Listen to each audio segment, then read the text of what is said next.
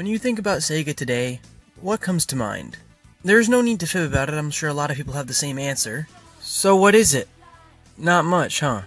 You probably think, uh, Sonic? Uh, that startup sound my dad uses as the notification noise on his phone? A, a cartoon I watched growing up? Or, or maybe even that rinky-dink arcade cabinet that my local pizzeria has? But not once, not a single time, while contemplating that question, did you think world domination on the video game front, or or the biggest name in gaming, because, well, they're dead now. I touched on this shortly in last week's video as a one-off joke, but it's something that legitimately makes me sad. It's hard to believe that there was a time not too long ago, I might add, that Mario versus Sonic was an argument that a lot of people had, but it was. And at Sega's peak, when Sonic the Hedgehog first came out, he single-handedly overthrew the market death grip that Nintendo had on video games as a whole, going from a measly thirteen percent market share to a fifty-five percent market share in less than a decade. So, what happened? How did Sega fall from grace, and why does nobody believe that Sonic was a good game? Well, let's find out.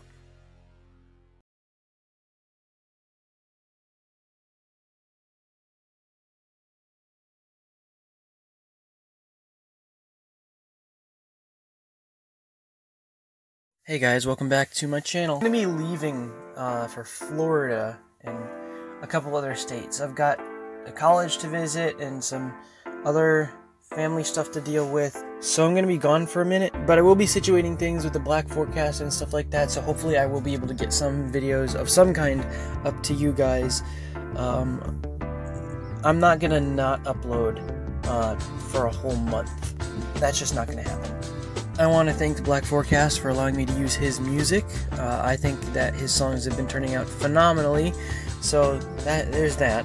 With that said, please remember to subscribe and, and share this video, or this channel at least, with your friends, and let's get right into the video. When Sonic first came out, as I mentioned earlier, it almost single-handedly overthrew the monopoly that Nintendo had on the video game market. Oh, no! This is because of two things. Firstly, Sega knew how to market their stuff. They pandered towards those neglected by Nintendo. Nintendo was focusing on making video games an art form that was also fun and appropriate for the entire family. Sega knew how to pander to the edgelord, and then they got sued for that. Secondly, the fact that the Sonic games were fun as hell. They're fast, fun, competitive, but also challenging. A little bit too challenging. Marble Zone, goddammit. Because of this, that everybody and their dog wanted this game. But then Mario makes the hop, skip, and jump to three D.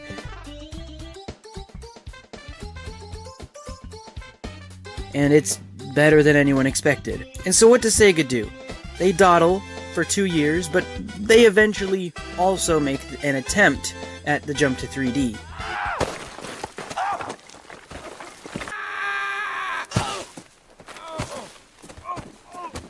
They fall flat on their faces. Which is sad, and, and I wish it was different, but I digress. This is a nightmare! Sonic Adventure has got to be the biggest embarrassment I have ever seen. Okay, maybe it's not that bad. The controls are hardly playable, the controls are dog doo-doo, and the voice acting and animation are so bad, it makes the Sanic meme look like Pablo Picasso. It's terrible. Sonic would continue to grovel in its own ineptitude for a long time in the three D space, for years, until Sega just didn't care anymore. We're making oh, Sonic no. a f***ing werewolf. We're making Sonic a, a cartoon blue hedgehog with super speed fall oh, in love with an actual human person. He's going back in time. A, a, a Mario Kart clone. He, he, he's in a Mario sports game on the Wii. I, I, I don't know. I did want to mention how great Sonic Generations was as a game, but that game was also quickly swallowed by the games that followed it, like f***ing Sonic Boom. Don't get me started on Sonic Boom. But this is where Sonic Mania comes in. Sonic Mania is a wake-up call of a game that reminds the masses that before all of this, Sonic was the king. It's unbelievable how well they have been able to take what worked from the originals in Sonic one, two, three, and Knuckles, and C D, while adding in their own little twists on the Sonic formula without making a big deal out of it. Let me explain. Speed. I am speed. One winner, forty-two losers. I eat losers for breakfast. Speed is a main theme in this game, and I don't just mean that the Sonic characters move quickly, I mean throughout the pacing of this game and the levels they're in entirely as well. Mania has one of the greatest senses of progression in any game, any Sonic game, any two D platformer that I have ever played.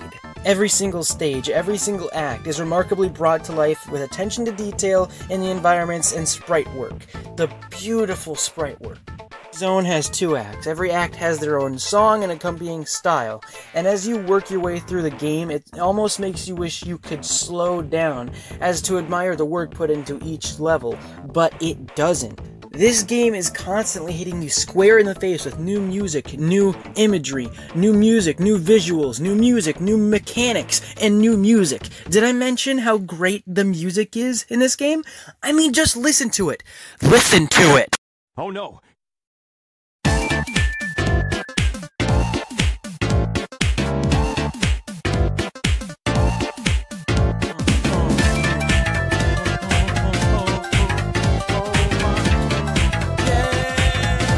So, uh, the music's alright, I guess. Each level has the most detailed and widely reaching paths to choose from. We've gone from maybe two or three paths to choose from in the Genesis to like seven hundred thirty paths to choose from in each act of each stage in Mania, and it, it's amazing. I cannot believe how much this just boosts the replayability of this game. Additionally, power-ups have actually have a reason to exist now. You can do things like jump into a spin dash, which helps immensely in building up speed and avoiding enemies, and the bonus stages.